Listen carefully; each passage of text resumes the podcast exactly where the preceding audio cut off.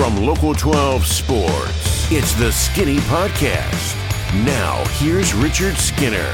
Welcome into the Skinny Podcast. It's the weekly potpourri edition. I'm Richard Skinner, local12.com digital sports columnist and editor with Rick Broering. It's presented as always by Blake, the attorney Mason. We talk about sports topics of local interest. We got, I don't even think we got a national topic. We may with we may touch on Deion and his crazy team still. We seem to touch on that every week. We got a gambling segment. We'll pick some games against the point spread. And of course, my favorite segment of the podcast where you can ask me a question on any topic. Just hit up the hashtag Ask Skinny Anything. Rick, we're doing this a day early. It's a wonky Bengals week.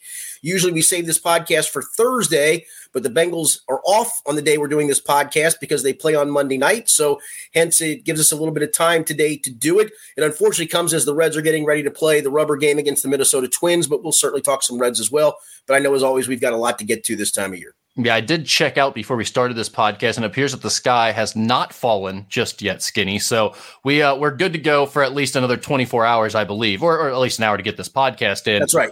But the Bengals are 0 2, Skinny. They lost to the Ravens 27 to 24 on Sunday. Joe Burrow said he retweaked his calf injury during the game. He was seen limping off the field after it was over.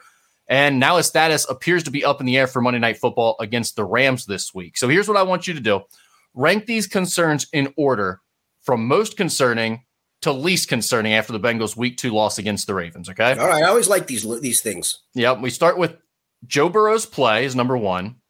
Two is Joe Burrow's injury. Three is Zac Taylor slash Brian Callahan's play calling. And four is the defense as a whole. Rank those from most concerning to least concerning. So this is funny. So most concerning is clearly Joe Burrow's calf injury because that compromises everything. And that's where the one I'm going to give you least concerning is going to piss everybody off. They're all going to disagree with it, but I'm going to give you my reasonings for it when we get to it. So that that to me is is most concerning. Second is the defense, but I don't think this is a a deep hole they can't dig out of. To be honest with you, and I think there's some mitigating circumstances for that. I'll go back to all of these. Third would be Joe Burrow's performance. Actually, third, yeah, third will be Joe Burrow's performance, but I think it's tied to the calf. And I do think as the game went on on Sunday before he tweaked it, they got into a real good rhythm. I mean, the last drive of the first half, the interception aside, that was a good drive up until the interception, and then after that, a couple more scoring drives. So they it was kind of like the Dallas game last year. Remember the first game he was terrible. The first half of Dallas they were terrible. Then they kind of found out what they were, and from that point forward, the offense started to make strides and finally hit a big time stride. So that's third.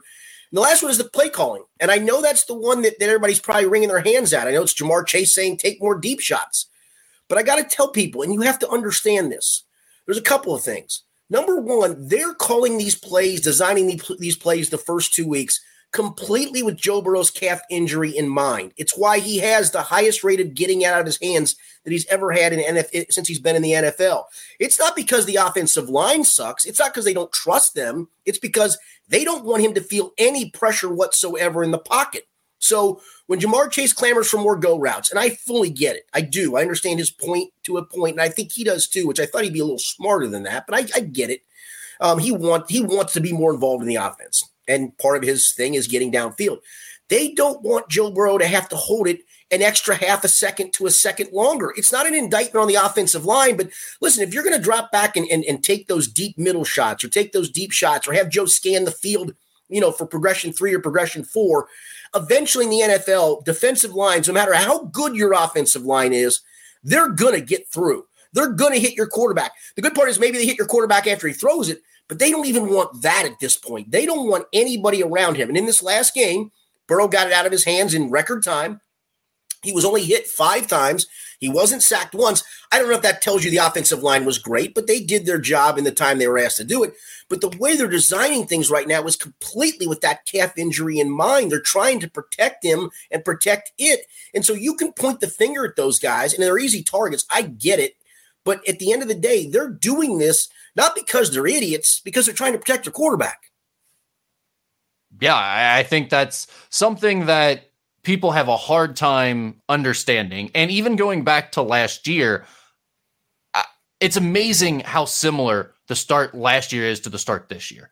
There are so many parallels to be drawn. And what I'm surprised by is, and I'm not trying to just be Pollyanna, like, oh, look, they they overcame 0 2 last year to make the postseason. Everything was fine by the end of the year. Don't don't worry, it's going to be that way again. I understand you can't just keep saying that, especially no, when you I, have I'm, and I'm with you. Absolutely right. when you have Super Bowl aspirations. You don't want to start the season 0 and 2. That's not okay. And absolutely, everybody should look inside at themselves in the Bengals organization at the start and say this was a failure. Whatever happened here was a failure. And a lot of it is probably due to Joe Burrow's injury, and that's fine. But this has been a failure, and they should look into fixing this, whether that has to do with how they handle the preseason or the types of plays they are calling for the first two weeks, because it is. I mean, I literally went back and looked at our notes from last year for the same podcast we did the second week of the season after they started 0 2. And What are you, is- Lance, wait a minute. What are you, Lance McAllister, with your note sheets? I, well, I just I, we have a couple of these little prompts here, right? A question or two for you, and exactly what we were talking about was you know not taking shots downfield. Uh, how much are you questioning the play calling? All of these types of things, and I think there is an aspect of the injury is certainly part of it, but I also think there is a part of this that the same things we talked about last year, which is that they probably don't take enough shots with the talent that they have, at least early on. They started to do that more last year as the season went on, and it worked for them. And two, I think Joe, his own mind has to sometimes be a little more um, willing to take chances. He is at times he's willing to become check down Joey, and he just wants to dig and dunk. And there's times where it's like, look, man, if you got Ja'Marr Chase in a tight window between your arm and Ja'Marr's Chase's athletic ability, sometimes you just got to do the F at Ja'Marr's down there somewhere strategy and throw it up for him, let him make a play. Now, I do think there's validity to that without calling Zac Taylor's play calling into question and without saying they need to get Zach Taylor out of this role and, and move on to somebody else. I think both of those things can be true. Yeah, I, I- I saw this stat. I didn't use it in a story, and I wish I had because I, I tied some of all the, what we're talking about together. A couple stories, the column after the game, and then uh, some stuff off of Zac Taylor's press conference on Monday tied to Burrow's injury. I believe the other part to this too, and this is tied to I put Joe's performance at three, and I put it ahead of the play calling. I believe on any pass play that he's thrown it over 20 yards downfield in the first two games, he's 0 for 12. So that's 12 shots at 20 plus yards that you've either been called or tried to execute. He ain't executed either.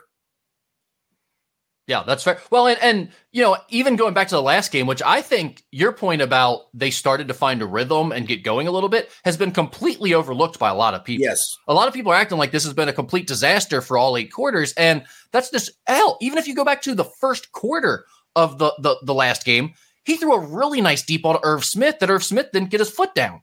If he gets that second foot down on third down, they might go down score on that drive, and then everything looks a little bit differently because they had that early scoring drive and they maybe even win that game. So, uh, yes, Joe Burrow has struggled. Yes, the injury is a problem. Yes, I question the play calling at times and think they could probably do better and have seen them do better. But at the same time, I don't think this has been nearly the disaster that everyone else seems to think it has been, at least for the last two plus quarters. And everything you come back to comes back to his calf injury. Literally everything you come back to, Yeah. So, with that being said, including his performance. Yeah, t- completely. So, with that being said, how much different would you look at this team and where it's at right now if Joe Burrow's calf injury wasn't an issue? Um, I, I'll be honest with you. I think if it wasn't an issue, I think they win this last game. To be honest with you, I really do. Um, I, I think, you know, even the throw that, that Geno Stone made the interception at the goal line, it, it was a good play by Stone. He did a pretty good job, and and to be honest with you, he missed Ja'Marr on a corner route on that play. But he had, I mean, you make the read you make, and you make the decision you make, and he really didn't drive into that throw either. Now I don't even know if he'd have driven into that throw if it would have made any difference whatsoever because Geno Stone was standing right there for the pick. But you know, even some of those throws, he's not driving into them. So, uh, yeah, I mean, I, I, still come back to the whole calf thing, and, and I just they're in such a rock and a hard place because now you're literally, I don't call it, it is it's must win if you want to go by the stats of what 0 and 3 means if you're going to make the playoffs. So you're kind of in must win mode, but you're also in if this is going to linger for weeks to come and weeks to come and weeks to come do you just shut it down and go, hey man, if we can get through the bye week and win a couple of these games and be two and four and have a fully healthy Joe Burrow for the last eleven, could you go, you know, seven and four, eight and three, eight and three would get you to ten and seven, and is that enough to get you a wild card berth? It probably is. It's not perfect because we, you know, the whole strive was striving for the one seed. But if this is going to go on and on and on, at what point do you put his future health at risk with all of this? I, I think this is an important press conference on Thursday from both Joe and Zac just to see where are we at with this thing and and where do we go moving forward with it. Well, I know it's impossible to know without knowing exactly where he's at in terms of his injury and how bad it is. But what would be your decision? Would you I'd shut him down. to sit him down right now, yeah, assuming it's something that's definitely lingering and definitely affecting him. Yeah, I mean, for him to say, I mean, I, I don't know if you listened to his press conference after I did, yeah. read some. I mean, he sounded despondent, did he not? I mean, he sounded like, man, this, I'm hurt and I'm trying to play through this. And he admitted it's sore. And for Zac on Monday to admit a couple of things to us without really divulge it. And he doesn't know. Listen, they are going to give it these days. And hopefully after these, you know, three days of, of rest, and as Joe said, I need some rest and some sleeps and to come back and, and keep getting treatment. And maybe it does somehow get a thousand times better. I, I don't believe that's going to be the case based on the history of this thing. Um, but for then Zac to say the next day he's sore when he's asked, how's he feeling today? He's still sore. Um, think he's going to play Monday night? Can't tell you right now. Not sure right now. Don't know. Um, you know, that's not exactly a ringing endorsement. I realize it's a week out from the game when he said those things, but this is something that's gone on since July 27th, right? And it just keeps reoccurring and reoccurring and reoccurring. Well, that's the thing that is so surprising about this is I was completely wrong. Like when we got up to the week before the first game, I was under the impression that Joe Burrow was completely fine. So was I. More of this injury was about him getting the contract signed and and completed before he put himself at risk again, since yeah. there was so much money. And like, do you remember the quotes from Joe and the coaching staff about he's spitting the ball as well as he's ever has? It's jumping out of his finger. He looks completely healthy. He's been working out like a madman. I'm not listening to a damn thing these people say anymore at all. I understand it's not their job to like tell us where Joe Burrow is at and and give us insight into that. They they want to keep it hidden from future opponents because they're all paranoid and all that. But I mean, it's crazy to think that the week before the season, I was under the impression that this is not a concern at all. It's not no. a real injury. He's just getting the contract done and he's completely healthy. too. now we're here after week two talking about do you sit him for a few more games or do you continue to let him play on an injured leg. I'd also like to know, Skinny, when did the retweak occur? Because if you go back early in the second half, it might have even been like the first play of the second half. There's a play where there's some pressure coming in. Joe leaps over a defensive end, gets over top of him, and then makes a pretty darn good throw um, downfield. Where I'm at that point, while I'm watching the game live, I'm thinking, oh, good, he's back. He's moving around. He just jumped over somebody. He's healthy. And he did make some really good throws in the second half of that game, even though everyone acts like it was a disaster. I'm wondering when did the retweak occur? Because clearly at the end of the game, he was not moving around well and he was limping around, but I didn't see that early in the third quarter. Yeah, he, I mean, he said it occurred on the next to the last pass play that he that he threw. Okay. That's when he really hurt it. Now he might have tweaked it enough for a little bit of pain, but not to the point where he started hobbling again on it like he did when that day he got hurt in, in training camp. That came on the next to last pass play to Ja'Marr Chase. There was actually a pass before that. I saw a replay of it where he was hobbling around then. So maybe it started to grab at him. And then the next to last pass, it really grabbed at him. And then the last pass he threw to Tee for the touchdown. He didn't have to really do a whole lot. He just had to get it out of his hands. It probably still hurt when he planted and all those things. You know, I, I asked Brian Callahan the Monday after Cleveland to the point you were bringing up, um, because that's all we were told was the two weeks leading up. Looking great, spinning it great, accurate, all the things you expect out of him. And um, you know, then it was the contract sign. It felt like, all right, man, everything's right with the world. So then the Monday after the Cleveland game, I, I asked Brian, I said, was there? I mean, was there any indication in those two weeks leading up? And he said, absolutely not. He goes, I'm, trying to be as honest with you as I can. No, I didn't see any of that stuff. So, and maybe they didn't. You know, maybe in Cleveland it was all weather related, and and his you know, him not being able to plant on wet surface, all those things. This past week, that wasn't the case. He hurt it again. And so here we are. We're literally feels like we're back at square one on July 27th. And what do you do with this injury now? Well, and that's the other concerning thing because, like you said, it's been two months now. I mean, a, a calf injury, a calf strain like this, usually you think it's not that big of a deal. And he took an entire month off with it. So you uh, that's the problem. I mean, they do linger.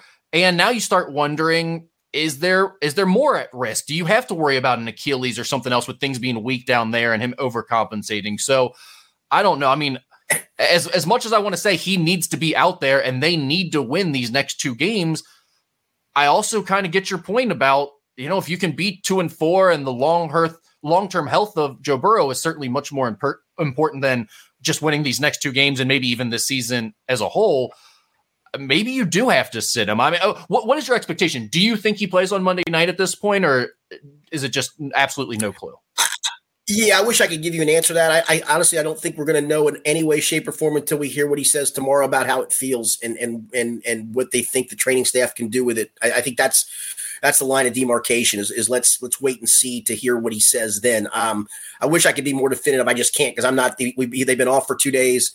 Um, I, I just get worried when he was that despondent, talking about how much it was sore, and the coach the next day says it's still sore.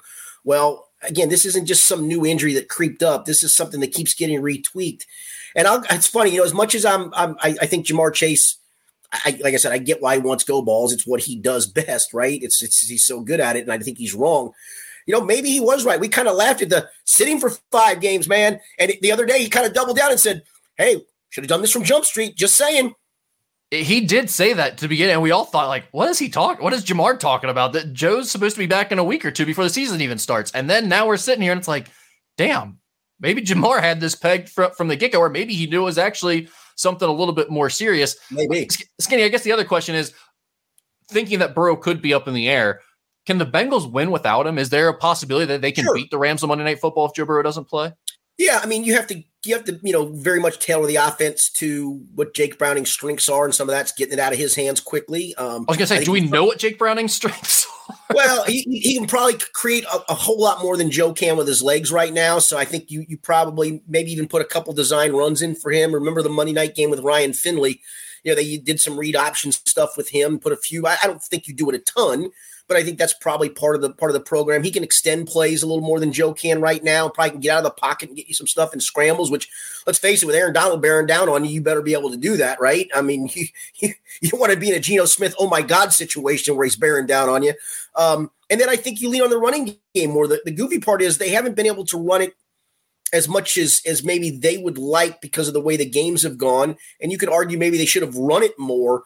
But really, I'll be honest, through the first two games, I think Joe Mixon's run the ball very, very well, uh, making guys miss, running through tackles, being decisive, all the things you want. So maybe you do say, hey, listen, we're going to run it 30 times. If Joe Burrow's healthy, we're letting him throw it 40 times and we're going to run it 20. But without him, maybe it's more of a 34 26 split, 34 rushes to 26 pass attempts. And you you hope your defense does um, take a step forward, and I think they will. It's just too many guys back that have done too much good ball for this club to to get pushed around. Um, and you try to win games 19-17. Yeah, talking about the defense for a second because we did bring that up in the original yeah. question. We didn't spend much time on it there. Um, what is the biggest issue with the defense right now, in your opinion? Is it just not getting pressure up front, especially up the middle? Yeah, that's the disappointing part. Is listen, this defensive line's been paid pretty damn handsomely. Trey Hendrickson, DJ Reader is free agents. B.J. Hill after they they they traded for him. Sam Hubbard's gotten extended. Those guys need to be better. Um, and and Lou Anarumo has said as much, and I think they know as much too. I mean, they, they DJ Reader said it after the game as much.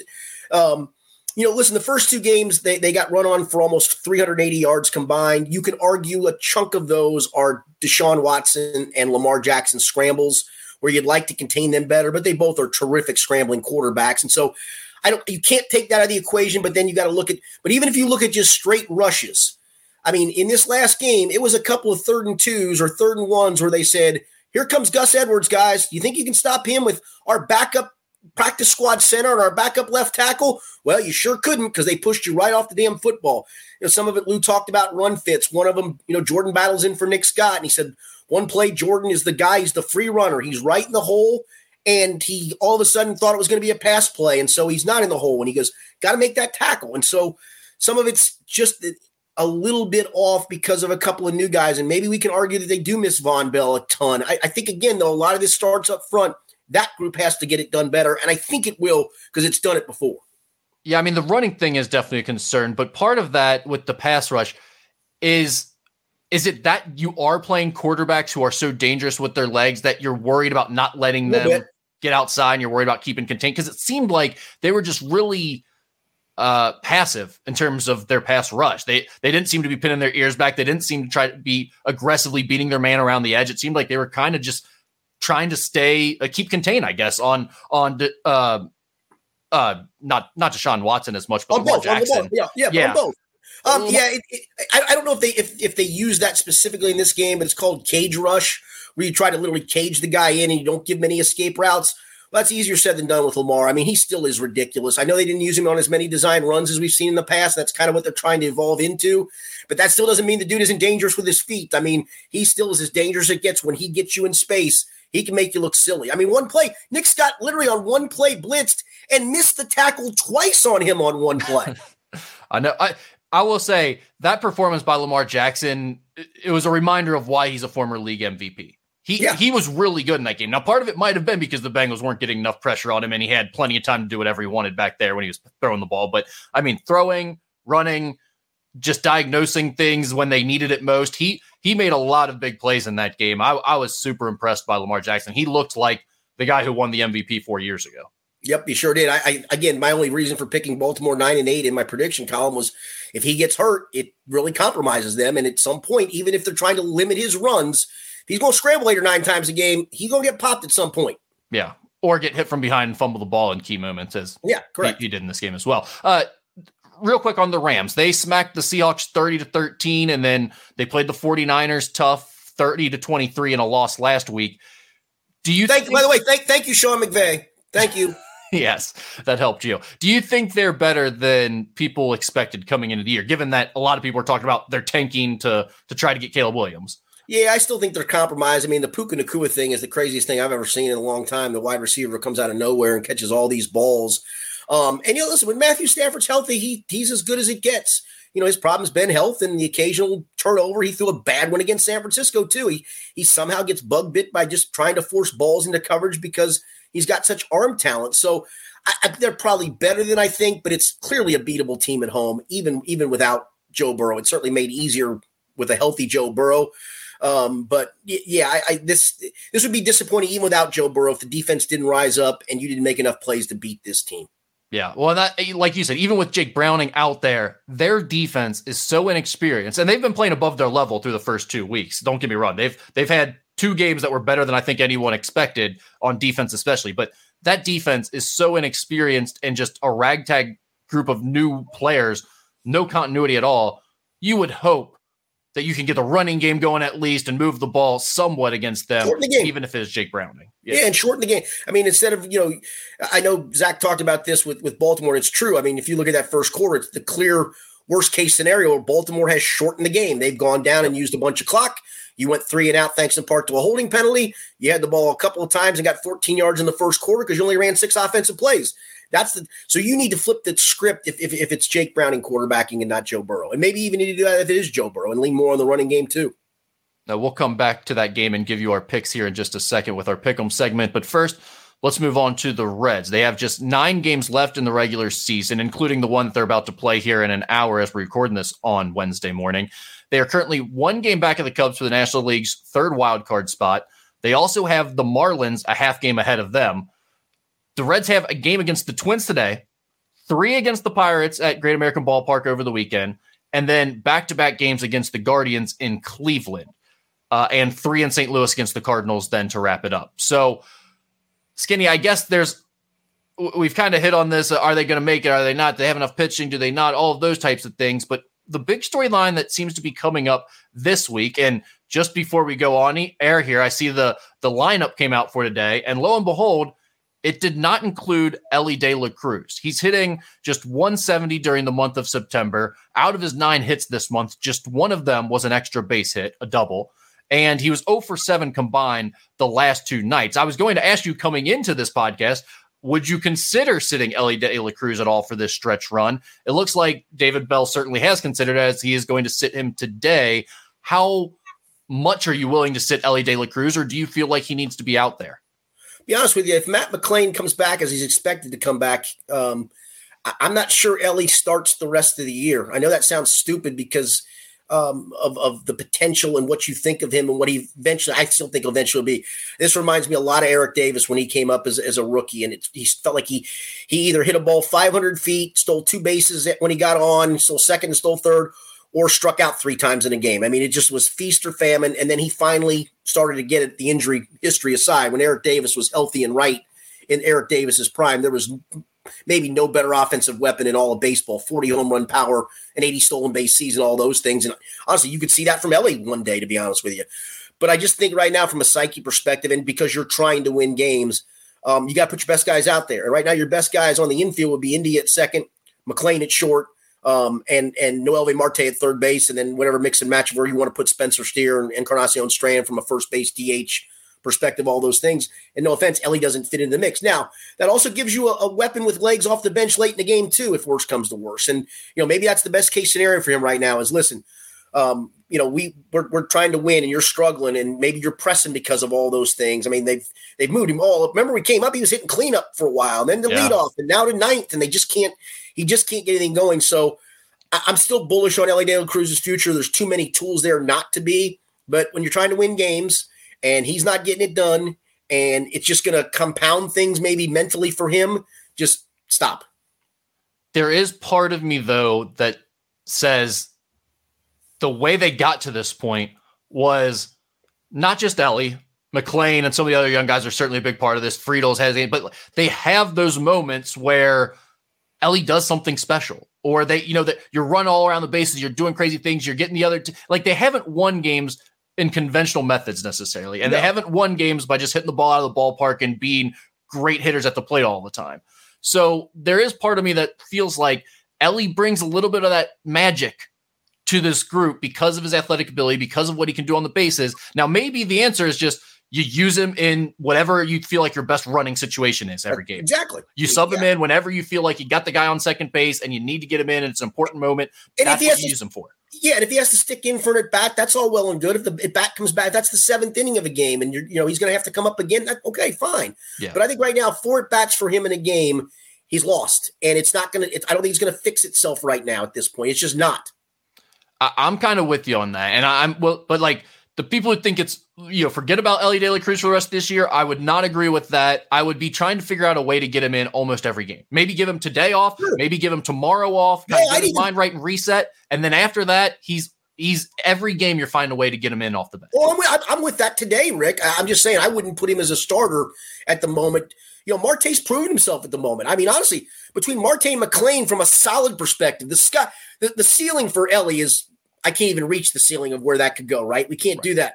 McLain and Marte look to me like they are going to be everyday solid major league players for 10 to 12 to 15 years, however long they're able to play. And they're going to do a lot of things and do a lot of things the right way. Elly's going to mess up in the field at times, but he's also going to turn from short center field on a relay throw and gun a guy down at the plate. And you're just going to go ooh and ah and wow. And he's going to do all of those things. Um, so, yeah, to me, right now, when you're trying to win, McLain and Marte give you the better chance to win. Yeah. And, providing well, McLain comes back healthy. And, and I will say, you know, like Marte is playing well right now, and he does look like he's going to be good. It's also been a month. You know, no, right. and, and, right now that's all that matters because you're trying to win just this yeah. week. So you got to go with him. But I just mean like this is the whole point I tried to make earlier this year when everyone was talking about you need to start trading away some of these prospects to, to get pitching to win right away. It's like we don't know which ones are going to be good long term yet. That's it right. takes a while. You go up and down when you're young, and sometimes the, the opponents figure you out and you flop after that. And sometimes you figure them out and you respond and you grow up and you get better as you go on. So I think we're still learning that about some of these young guys for the Reds, Elly included. And and this is why you, you couldn't give up on any of those young guys a couple it, months it ago. interesting. A couple of Fridays ago on the segment, I do a regular segment in the afternoon on Fridays with, with Eddie and Rocky, although Rocky's not doing it this time of year, he's doing college football. And the question was come, what came up. Uh, Jason Williams was, was co-hosting that day of, you know, what do the Reds need to do over the final, you know, three weeks here at this point. I said, just keep winning series. You don't have to do anything special. And it's funny because that's what they're kind of. I mean, if they beat the Twins today, they win this series. They won the Mets series. They won the Tiger series. And it feels like all these teams chasing each other, they're all doing the same thing, which is strange. I thought at least one or two of them would somehow fall off. And really, the Giants are about the only ones that feel like they have. Well, and I know yeah, when we're talking a sample size of like nine games, the variance for major league teams, like even the worst major league team versus the best major league team, it's hard to get a bunch of separation based right. off of your strength of schedule or anything. But if you are looking for an advantage, the Reds have an easier slate, as we just talked about down the stretch, playing teams like the Pirates and the Guardians and the Cardinals as opposed to the Cubs who have to go to Atlanta and have to go to Milwaukee to finish off their season. So again, I don't think that makes a huge difference when you're talking a nine game sample size, but it's not nothing. No, it's not nothing. You're right. Exactly. All right. Anything else on the Red Skinny before we move on to some college football talk? No, I, a I'm, I'm hoping they make the playoffs. I think it'll be so much fun for this team. What an accomplishment! Even if they flame out, I mean that that's yeah. such a great step. Even if they don't, it's still it's still a great step. But I do like this stat. I, if they make the playoffs, it's possible they do so without a 10 game winner. And I, I, wonder how many teams have ever made the playoffs without somebody winning 10 games. And I know people wins are not the stat that mark pitchers anymore, but that just feels odd to me, right? But, but 10, 10 wins is right. still, you feel like if you have a good pitcher over the course of the season, he gets 10 wins. He gets 10 wins. Yeah. Said Ian Gibaut is going to vulture 10 wins probably. He's going to be the leader. uh, I'm just hoping Matt McLain comes back next week. I do too. If, yes. if that happens, it does feel like they have more of a chance. A, a, healthy Matt McLain playing the game the way he's capable of playing it showed us is, I think, a big, big deal. Yeah, a punch in the arm when when they need it most. Yep. All right, college football. We'll start with the big game of the week story locally here. Miami of Ohio, the fighting Jed Demuses come out and they upset UC 31 to 24. The Bearcats now have to host Oklahoma this Saturday. Skinny, what are your thoughts on the Bearcats and Scott Satterfield after a home loss to the Redhawks? I mean, it, it's disappointing. Number one, I mean, let's let's point blank state that for a fact. But I mean, UC really I don't want to say dominated that game, but they owned that game to a large degree. They couldn't finish off drives. You know, the blocked field goal, somehow putting Evan Prater as a blocking fullback's the damnedest thing I've ever seen in my life. Dumbest, dumbest thing I've ever witnessed. I mean, what, what are we doing here? And unfortunately, though, I think the unfortunate part, and that maybe the, the part that would scare me as a UC fan, is you saw the Emory Jones that I've seen at times, folks. Yeah. I mean, that's just what he does. Yeah, he really struggled throwing the ball downfield in this game. You saw that. There were multiple times where they had a receiver streaking wide open, would have been an easy touchdown, and he just completely missed. And not like kind of missed him. He missed him by five to ten yards on the throw. It was it was ugly. I mean, he you are right that he struggles to throw the ball downfield. He's it seems like he's running their offense, getting them into things and making the quick reads well enough, making some athletic plays. But when it comes to forcing the ball down the field, they do not have much of a passing game. And I'll also say the, the red call or the red zone play calling was an absolute disaster. It's a disaster. I have no idea what they were trying to do. I don't either.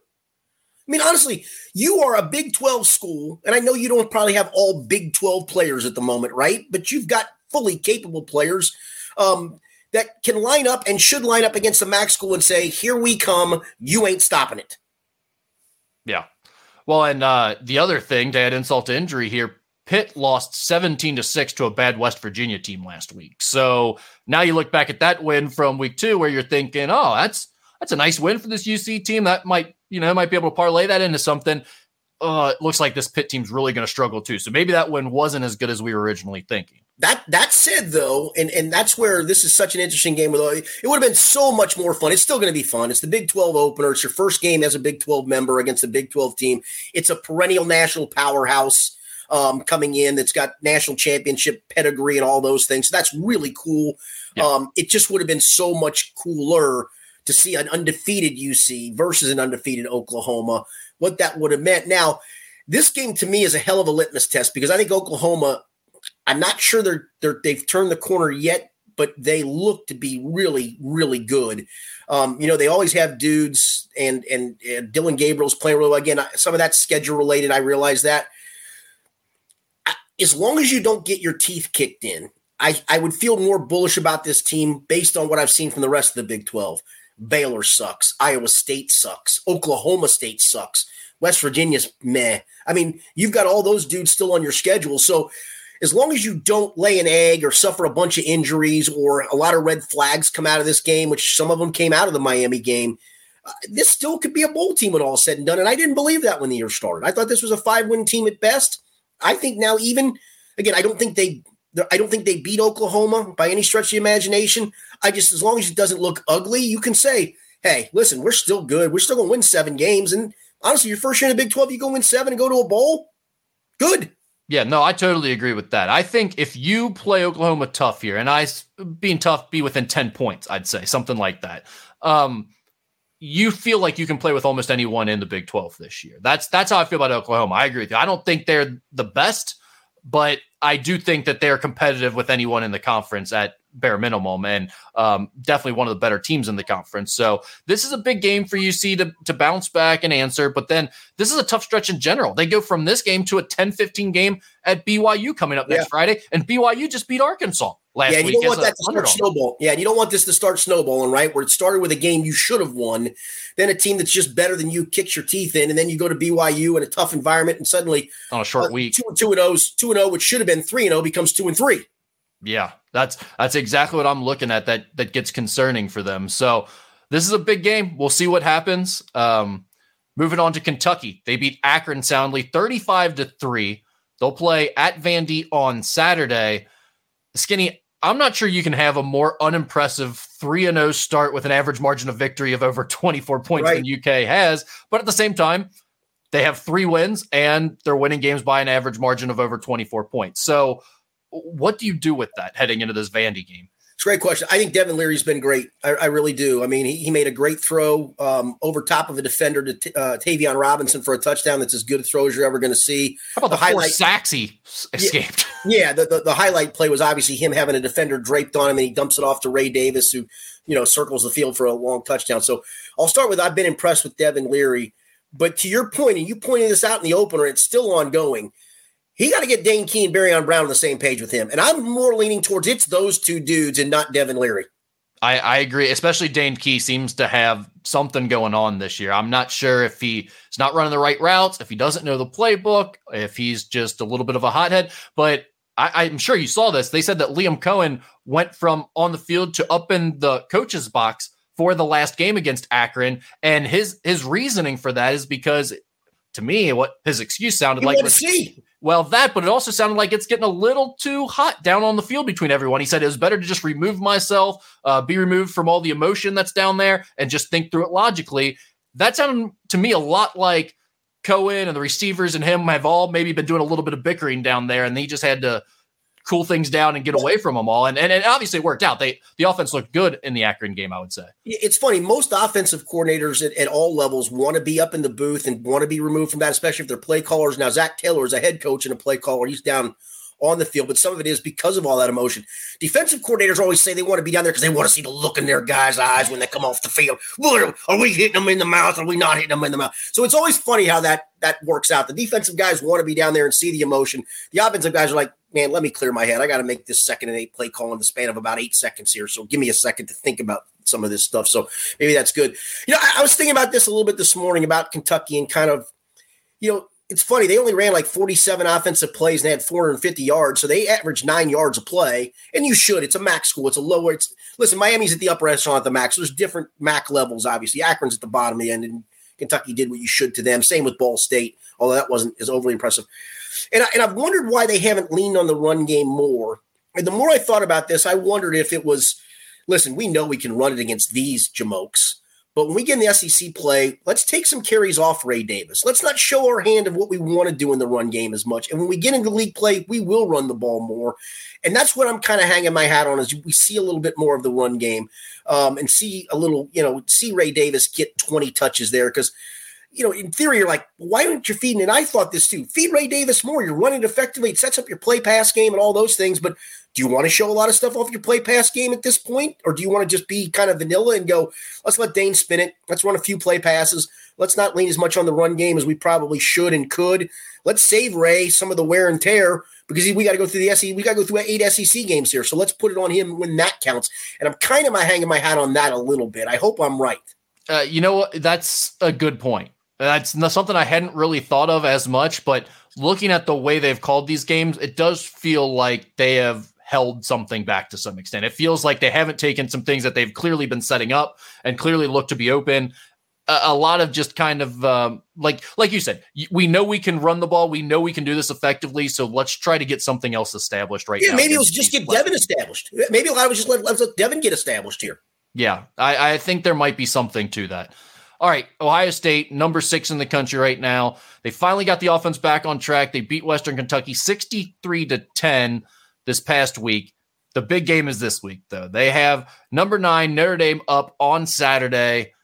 Skinny, what do you have about the, the Buckeyes, this offense, Kyle McCord taking over as full time quarterback, and the Notre Dame matchup? Yeah. So when it when they when Western scored that touchdown to make it 14 to 10, I, I wasn't I wasn't worried they were going to lose, but I was like, what, what, why can't they get out of their own way here at the moment? They're not running well. All of a sudden, the run game started to click. Western helped them by the idiot coach going for it on fourth and how many ever times in that first half that turned. I mean, honestly, if they could have got out of the half 21 to 10, it was going to wind up probably 42 17, something. It was whatever. Um, but he literally, it was almost like, yeah, but we came here to win. Well, good for you, dumbass. I mean, you literally just gave them 20. What did I say?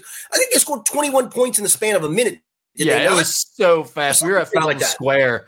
We had gone to Oktoberfest. We were at Fountain Square, and there were Ohio State fans watching the game at whatever the restaurant we were at. And uh, it was like, OH every five seconds. We kept turning around. They score again. Damn, you're. I mean, it yeah. literally was three touchdowns in a matter of like two minutes of game. No, I, uh, Rick, I live a five minute drive from the Kroger liquor store. I went up to get some some some libations for the night for the Kentucky game.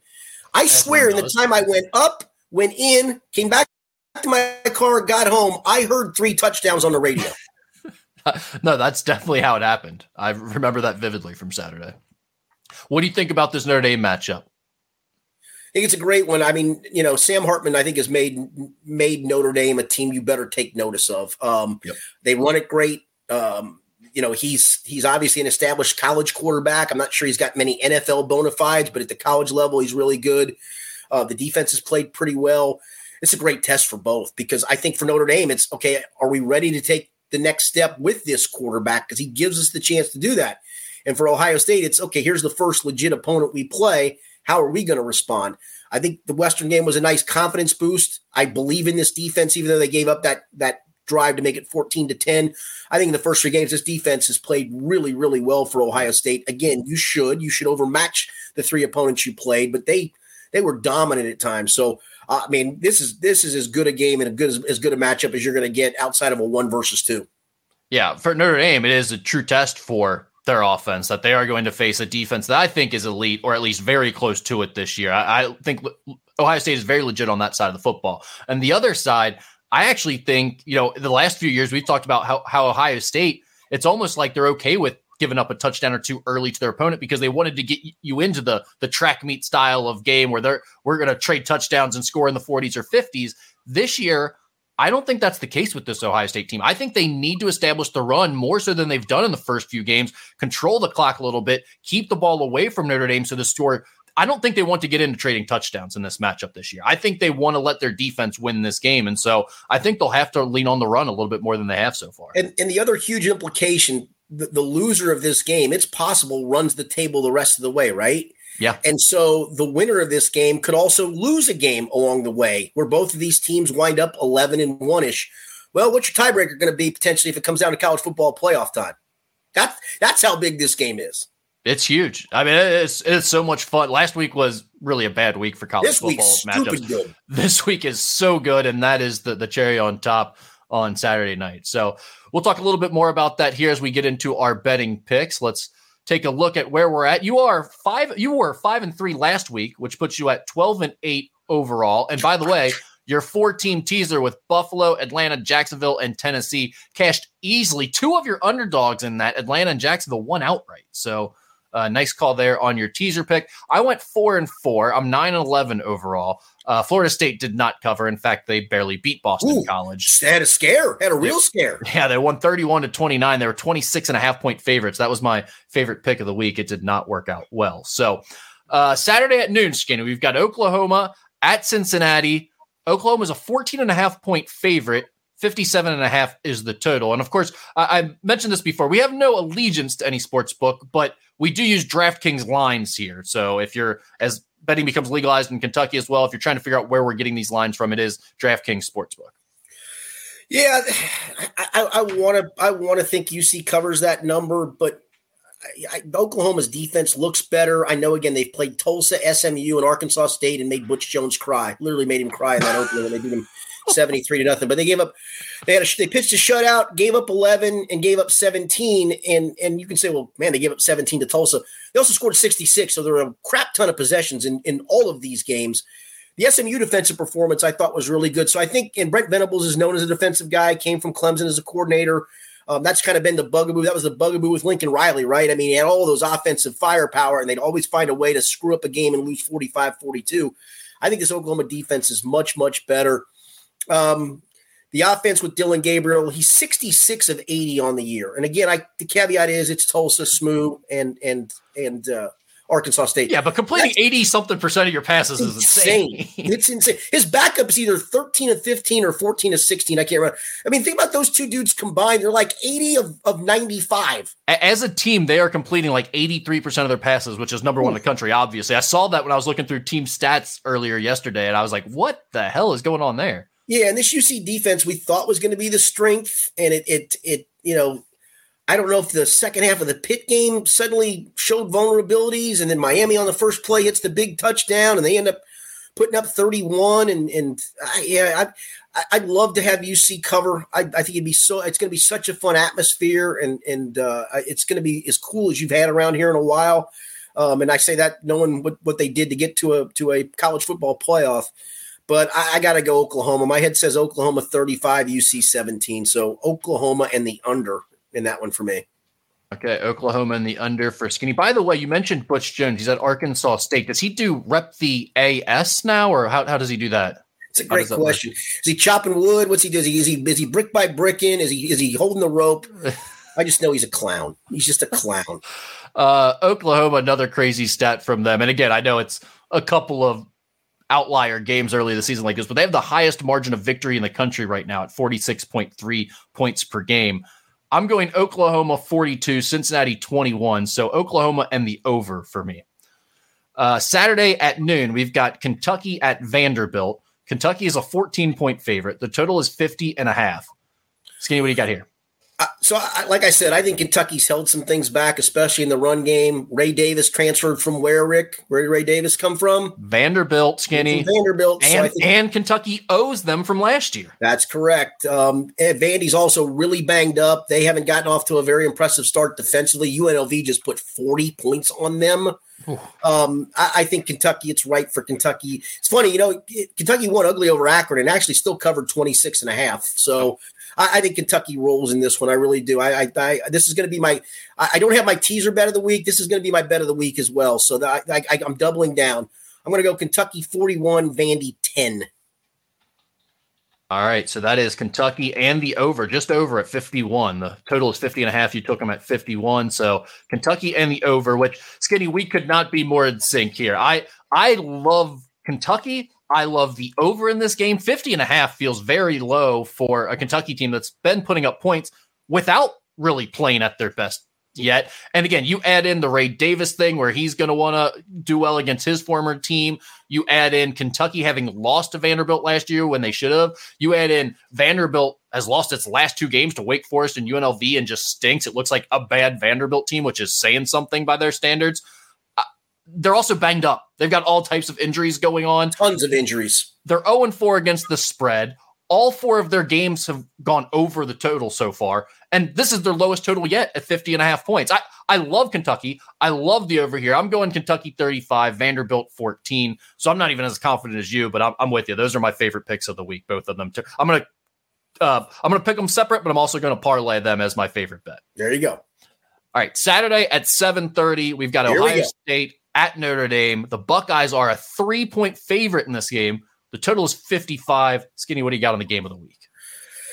Yeah, th- th- this is one where I, I I think if this was played later in the year, I'd probably go with Ohio State. But I'm just bullish on this Notre Dame offense because of the balance they have between Hartman and the running game. I think it's gonna be a hell of a game. Um, I think it's going to be a, kind of a shootout as we go along, even though I like this Ohio State D. And I say shootout, and this is not going to sound like a complete shootout score, but I think they're going to go up and back. I'm going to go Notre Dame 28, Ohio State 27. Oh, wow.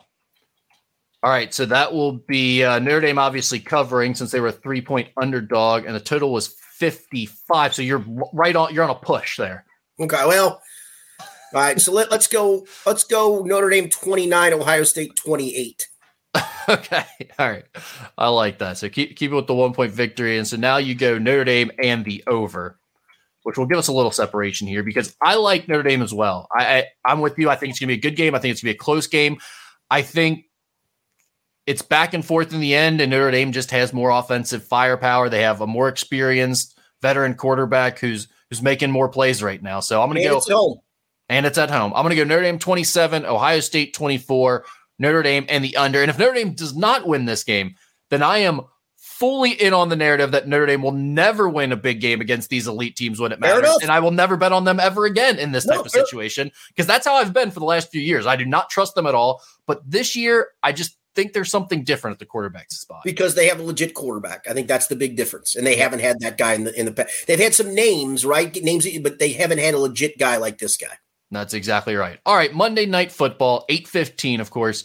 The Rams are in Cincinnati at Paycor Stadium. The Bengals are a one and a half point favorite. The total is 43 and a half. So you know that everybody's gone bonkers on this, right? Because it opened Rams at what, like, I mean. Bengals at six and a half, Yes. and it's gone quickly to one and a half. Which what does Vegas already know? No offense to that, I don't think they know a damn thing, but I think a bunch of gamblers are going. You know what? Even a compromised Joe Burrow is is is is worth betting against at the moment. So I think that's why you've seen the line go the way it is. I don't think they know anything. That's not here to tell you that Burrow doesn't play because I don't know. Nobody knows. I don't think Joe Burrow even knows at this moment.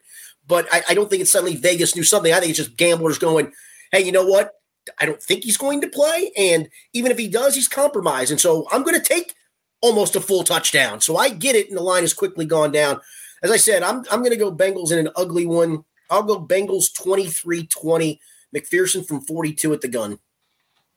All right, so that is just under the number two. The total was 43 and a half. You've got it at 43. So Bengals and the under is your pick here. Again, one and a half is the spread. So it's funny because I don't feel all that confident in the Bengals right now. We don't know what's going on with Joe Burrow. I want to think they find a way to win this game. And if you think that, then you probably think they're also going to cover the spread because it's only one and a half. So it's a weird thing where it's like, I don't feel very confident in the Bengals, but I'm still going to end up picking them here. I'm going to say Bengals 27, Rams 21. So Bengals and the over for me. So here's the funny part. So for both of us, we're making this pick blindly without knowing about Burrow, right? Yeah, and that's And the problem. Well, hear me out. I think that's where even gamblers. So you pick a six point spread blindly knowing it. I pick a three point spread blindly knowing it. The opening spread was six and a half. We would have both had the Rams covering at six and a half, right? Correct. And and that's exactly why when I saw that six and a half number, it's like I don't care if the even if the calf thing did not happen at the end of that game at all, and we didn't hear anything more about Joe Burrow's calf injury since the beginning of the year before the season started, I would still feel like six and a half is way too much right now with the way the Bengals have played the last two Yeah. weeks. So I, I would think the Bengals will find a way to win this game, but I don't think that they're going to blow anybody out yet at this point. And, and I think they're still trying to get the offense on track. Uh, by the way, the Rams are the second biggest overachievers against the spread so far, covering by an average of 11 points per game. The Bengals, second worst in that regard, losing against the spread Well- by an average of 13 and a half points. And of course, those are two outlier games for both sides. Timeout. Timeout. I, I know what Sean McVay said, and I'm going to take him at his word of why he kicked the field goal, but they also don't cover if they don't kick that field goal either. That's true. And literally the last play of the game. yeah, you're talking in their in their last game, the second game. Yes, the first week they, for- they covered the spread by a billion By a. That's why it's Yeah, that's they why were- they're way up there. So Yeah, they were an But I mean, underdog in week one. In, in fairness to them, they have definitely played much better Yeah, than people yeah. expected coming into the season. especially offensively. Yeah, no doubt. All right, and I mean, if you have another pick, I know we both said the Kentucky game was our favorite. I'm one of the going. Kentucky. I, yeah, Okay. I, this is probably as much much heart as anything else, but I try to do this with my head, and it just feels like they are ripe to blow Vandy out of the water. I love that game. Now, Kentucky seems to always lose a game that they shouldn't Yep. lose early in the season. And last year, that was the Vanderbilt game. Hopefully, that won't be the case this year. I just feel like because they lost to Vandy last year, there's no chance it'll happen this year. Yes. That's my thinking. All right, ask Skinny anything. Skinny, what is the coolest thing you ever got to cover or attend in your career? That was from your uh, your boy Strawberry Ice. Um, that's a that's a good question because I've covered a lot of cool things. Um, I always enjoyed covering the Derby, the Kentucky Derby. I covered a bunch of those. I I, I probably would go with that. Um, I love state high school basketball tournaments, having covered those. I covered them both in Kentucky and Ohio. I covered uh, Elder back in the early 90s winning a championship, Withrow winning some championships in the 90s with my man George Jackson as the coach. And uh, I uh, covered uh, LaSalle uh, winning one with in the late 90s with Craig Connolly, who played at NKU, and Dave Esterkamp, who played at Bowling Green.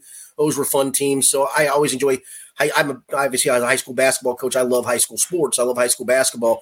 Uh, those were always fun. But to me, the Derby's just a different animal. Just the fact of being down there all week, being on the backside, all the different stories you get to pick from. There, literally, you can go to any barn on any given day and find a cool story. Um, so yeah, to me, though, that that that that's always a lot of fun. I know people would say, you know, going and covering a Super Bowl or something. The the workload of that just can kill you, kill you. I swear. So there's, is it fun? Sure, but it can kill you. Yeah, sounds about right. Uh, this is from David. He says, if Skinny could play a role in any film, what would he choose? Of course, I would be Indiana Jones, no hesitation. Um, you're going to hate me. You are going to hate me. It's going to be one of two. I'm either going to play the Gene Hackman coach character in Hoosiers or his drunk assistant. The drunk assistant would be funny.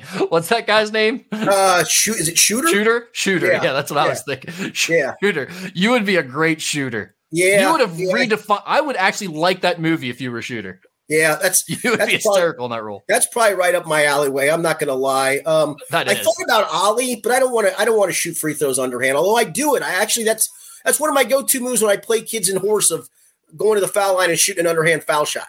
Oh, that's smart. Yeah, Yeah. the younger generation isn't ready No, for that. no clue. They've No never seen the granny shot. That's just completely disappeared. They don't know. Yeah, it has totally. Yeah, totally. Rick, well, Rick Barry is that who? It was? Rick Barry was great at 90 Yeah. plus percent foul shooter doing that.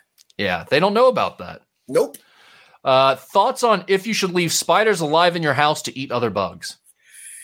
Yeah, spiders scare me. I, I'm a I'm not a spider and snakes guy, so they those things, even the little ones, bug me. I let them go usually if they're not bugging me.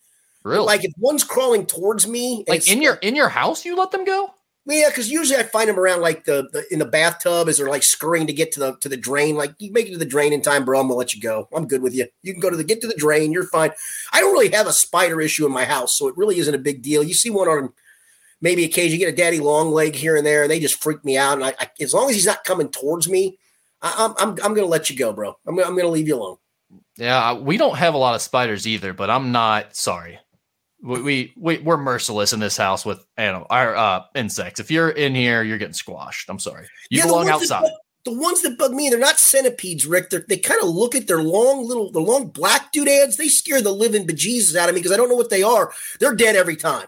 I'm with you on that. I do not like those things. I don't even like squishing those things and picking them up after. I don't either. Those things are going to bite me and it's poisonous. It's probably not. I'm probably irrational in my thought, but I'm with you. I get a paper towel for that. I don't even get a tissue for that. same. It's too much squishiness too. Yes. After you crunch Yeah. them, they leave Yep. stuff everywhere. I don't like that. And then those stink bugs. Fortunately, I don't have them at this house, but my last See, house, dis- yeah. I, those know things of were them. constantly finding a way inside my screens. I don't know That's how they awful. did it. Yeah. Yeah, we we had that like six or seven years ago, um, and we actually were able to, to exterminate them pretty quickly, and that was a good thing because, yeah, that, that's bad. We have that's really we've lived in this house for thirty years and never had that other than once. If you had to disappear and start a new life somewhere else, where would you go?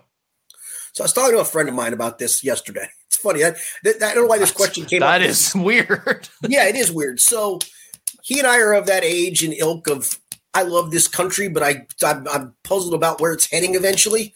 Wait, can And you he- say your friend's initials so I can see if they're the ones who asked this question? CM. Okay, no, never mind. Okay.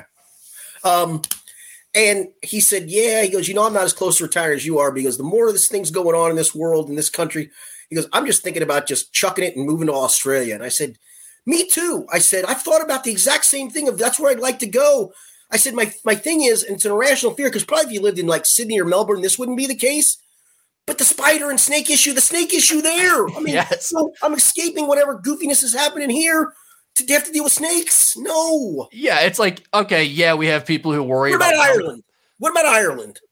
I don't know. See, I'm not a, a cultured guy. I'm not a guy who knows about other countries. If you don't have a Chipotle it dri like near me, I don't know what to do. So I stay pretty much right around here. NKU's basketball has taken me farther west with our trips to Arkansas and last year out to Washington State than I've ever been in my life. So Yeah. I'm the wrong person to ask about where to disappear to. I don't have a lot of good ideas or what to expect. but I do know Australia's wildlife seems like a legit concern, not legit an concern. irrational one. Yeah. Yes. Yeah, but I mean, but they have two very cosmopolitan cities and maybe more. I mean, you have Sydney and, and Melbourne. That doesn't mean you won't get punched by a Joey. I mean, yeah. Well, you know, I've said it for years, and I, that's probably where I'm going to retire. And I, I don't even say this with resignation in my voice. Ludlow's it, man. It's where I'm going. yes. Dis- by the way, you could also disappear to Ludlow. You No one would ever look so. for you there. Yes. Yes, correct. Uh, I think, I think you just go somewhere to South America. Re- No, really, right? I no, mean, not a chance. Too many drug cartels. Not a, no, no, no, no. I no, feel like I'm. I feel like I would join a your head would be chopped life. off within two weeks. I disagree. I think I would fit in well in the cartel life if I was starting a new life. It wouldn't be a long life. Well, get away from the politics and everything in our country and just go to where they're, you know, it's kill or be killed. Enough. Uh, what's the harshest criticism you've ever? This is a good question. What's the harshest criticism you've ever received, Skinny? Um, that's a good question. I mean, as far as in what regard? I they did not leave any. Well, I mean, is there some? I guess is there something someone's ever said that stuck with you to this point? That's how I would take this. Um, I've had many that say I have a face for radio and, and, a, and a voice for something else. And that's probably true. And I'm good with that. It doesn't bother me because it just is what it is. Yeah, that's fine. You never had like a coach cut you from your JV team like Michael Jordan or anything? No one told you you wouldn't um, make it in um, life? I, it's funny. I, I, did get cut from my, my, my baseball team my freshman year and then, then made the last three years. But I kind of deserved it. It wasn't harsh criticism. It just was I had a terrible tryout and they didn't know me very well and off I went. So I will say that stuck with me enough to where I worked my ass off to where I clearly made it the next year and became a pretty good player by the end of it. Nice. So there, it wasn't really criticism. I just it just was one of those ones where, believe it or not, I was self evident to realize, bro, you were terrible this these couple of days, and you better fix it and get better, or you're not going to play. Has anyone ever said anything to you about professionally, whether it's like uh, an appearance thing or a way you sound thing or something you do on air that that Listen, made you like, think about it? No, because I mean, I mean, I, I you are what you are appearance wise. I wish I could change. I wish my voice were deeper and better. It is my voice, and I I don't apologize. It just is what it is. I live with it. it apparently, I've been able to work long enough in, in these mediums to where it doesn't affect my, my my bosses that much.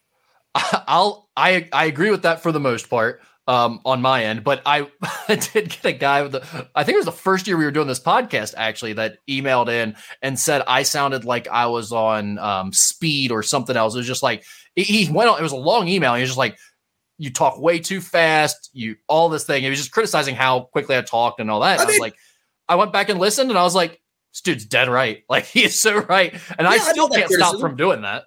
Yeah, I've had that criticism of talking too fast. I mean, when I when I would anchor, um, I would always, you know, you'd have like a 30 second window for highlights, and it always felt like I was trying to cram an extra stat or two in, and I would fly. And I got a couple emails on that. If you talk too fast, I'm like, yeah, and and what?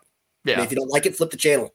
I, I tried to change it up for a little bit, and then I just realized that whenever I get talking naturally and get excited about something, get into something, I start talking faster. And so that's just who I am and that's what it is. So, so, so it's funny. Dan Hoard and I have had this conversation because I, I, don't like my voice. I wish it was better. I have a better PA voice. When I do PA, for some reason, I'm able to go a little bit lower. Maybe it's just because it's a slower. Yeah, you're really good at PA. Calm, calm play by play. Which is hard. I think PA yeah. is hard. Well, I see. I, I, I play by plays harder, but anyway. So no offense, Dan doesn't have a very good voice, and he self recognizes that. But it's so distinctive that it that makes it good, in my opinion. I agree. I, I Dan's is so recognizable now, right. especially since he's taken over this city doing Bengals and UC to where it's like it's become a voice of our city. Yes. And Dan is just so damn good at the exactly. call and the moment and handling yes. all the stuff and still sounding clear. I think Dan's really, really good. Oh, I'm a big fan, but we've yeah. we've had this conversation before though about it, and it's it's funny. Hell, you probably are going to have Al Michaels tell you he doesn't like his or Jim Nantz. Eh, Jim Nantz loves his voice. Hello, friend. yeah, he, he definitely loves should, his and voice. he should love his voice. Yeah, yeah, but there. I mean, that's few and far between broadcasters who like listening to themselves. No one likes listening to themselves. No, correct. Yeah. I will say, you know, Gus Johnson has a great voice. I, I got to give a shout out here. So uh, Gus is in town to do the uh, the UC game. He and Joel Klatt, they were. I was watching a little bit, flipping around the dial like we all do on Saturday, and uh, he was doing the Penn State Illinois game, and he said said uh, Joel, have you been to Cincinnati? He goes, Yeah, a couple of times, you know, blah, blah, blah. And he said, Yeah, I've been there a lot. Gus said, I've been there a lot to do Bengals games. I got to take you to a, to a special place. I'm like, Oh, here comes the Skyline Chili reference. Here it comes. He actually called out Knockback Nat's downtown of where he wants to take Joel Klatt. How about that for a wow, Wow, he's a smoked wings guy. Yeah. I knew yeah. I liked it. One time, Gus, uh, well, he's done a lot of games at the Cintas Center because yeah, of yeah, FS1 yeah, contract. And um, he was the few times that I bumped into him, like in the media room stuff, he was super, super nice, like over the top nice. Good. So, That's a yeah. good thing. Uh, what do you guys think about tipping for carryout orders at what are essentially fast food places? Think coffee, sub shops, burritos, etc. Yeah. I'm sorry, I don't believe in that. I mean, I, I, think the carryout portion of the program is is you make it, you put it there, and I take it home, and you really done nothing other than make my product. I mean, that's really all you've done. And I don't tip for the product, I tip for the service, right? I mean, that's part of the sit down thing is unless they're sharing tips with the cooks, and I don't think many do, it's usually the waiters and waitresses that are keeping those tips. Some places may pool that stuff, but I worked in that industry back when I was in college and um, you know, I, I, I made pizzas at one point for LaRosa's, didn't get tips, and then I was a delivery driver, and that's where I made my tips. So, yeah, I'm sorry, I I, I, I don't. I, I now I will tell you, I did that a little bit in COVID when you couldn't go in and they'd have to carry it to the car, and I'd give them a couple of bucks, three or four bucks, and plus they weren't getting tips inside anyway because they weren't open. So I felt they deserved that. But now that we're back open, no, I'm sorry, no. Yeah, I, I hate talking about this because like anytime you say anything about not wanting to tip, people are like, "Oh, you're a jerk," whatever. But it's like at some point, I'm an over the top tipper. I'm a 20 yeah. to 25 percenter, and I have people make fun of me. My, my my inner circles like they call me Mister Tipper. I'm like, I'm really not. I just I feel like if I get the good service, that feels like a fair amount to give that person. Well, and I'm also someone who's it's not like I'm spending a ton of money on like meals or drinks well, typically. Yeah. So it's like to me, another two dollars takes this from 25% to right. 30%, and I'm never gonna think about those two dollars again. So you just throw them on there. So I'm I'm with you on all that, right? But the problem is if you want to continue to tip people well when they actually deserve it, when you're actually getting service, you have to draw a line somewhere. You can't just be tipping extra on everything. I mean, you go to get a sandwich that you're picking up, you call, you know, you order ahead on an app, you go in, you pick it up, and now you got to tip a couple bucks on that because when you slide your card, they they slide the thing around and be like, how much do you want to tip? It's like I that annoys me when I go into like a hothead burrito, for instance. I just did this the other day. Got two tacos. My total is five dollars, and they spin around the thing, and it's like, do you want a tip? And it's like, well, I don't want to have to say no to you, but you shouldn't even be asking me for a tip that's in correct. this situation. This is yep. I don't like that. So that's my answer. I don't yes. do it, but I don't like it either that they ask for it. Yep.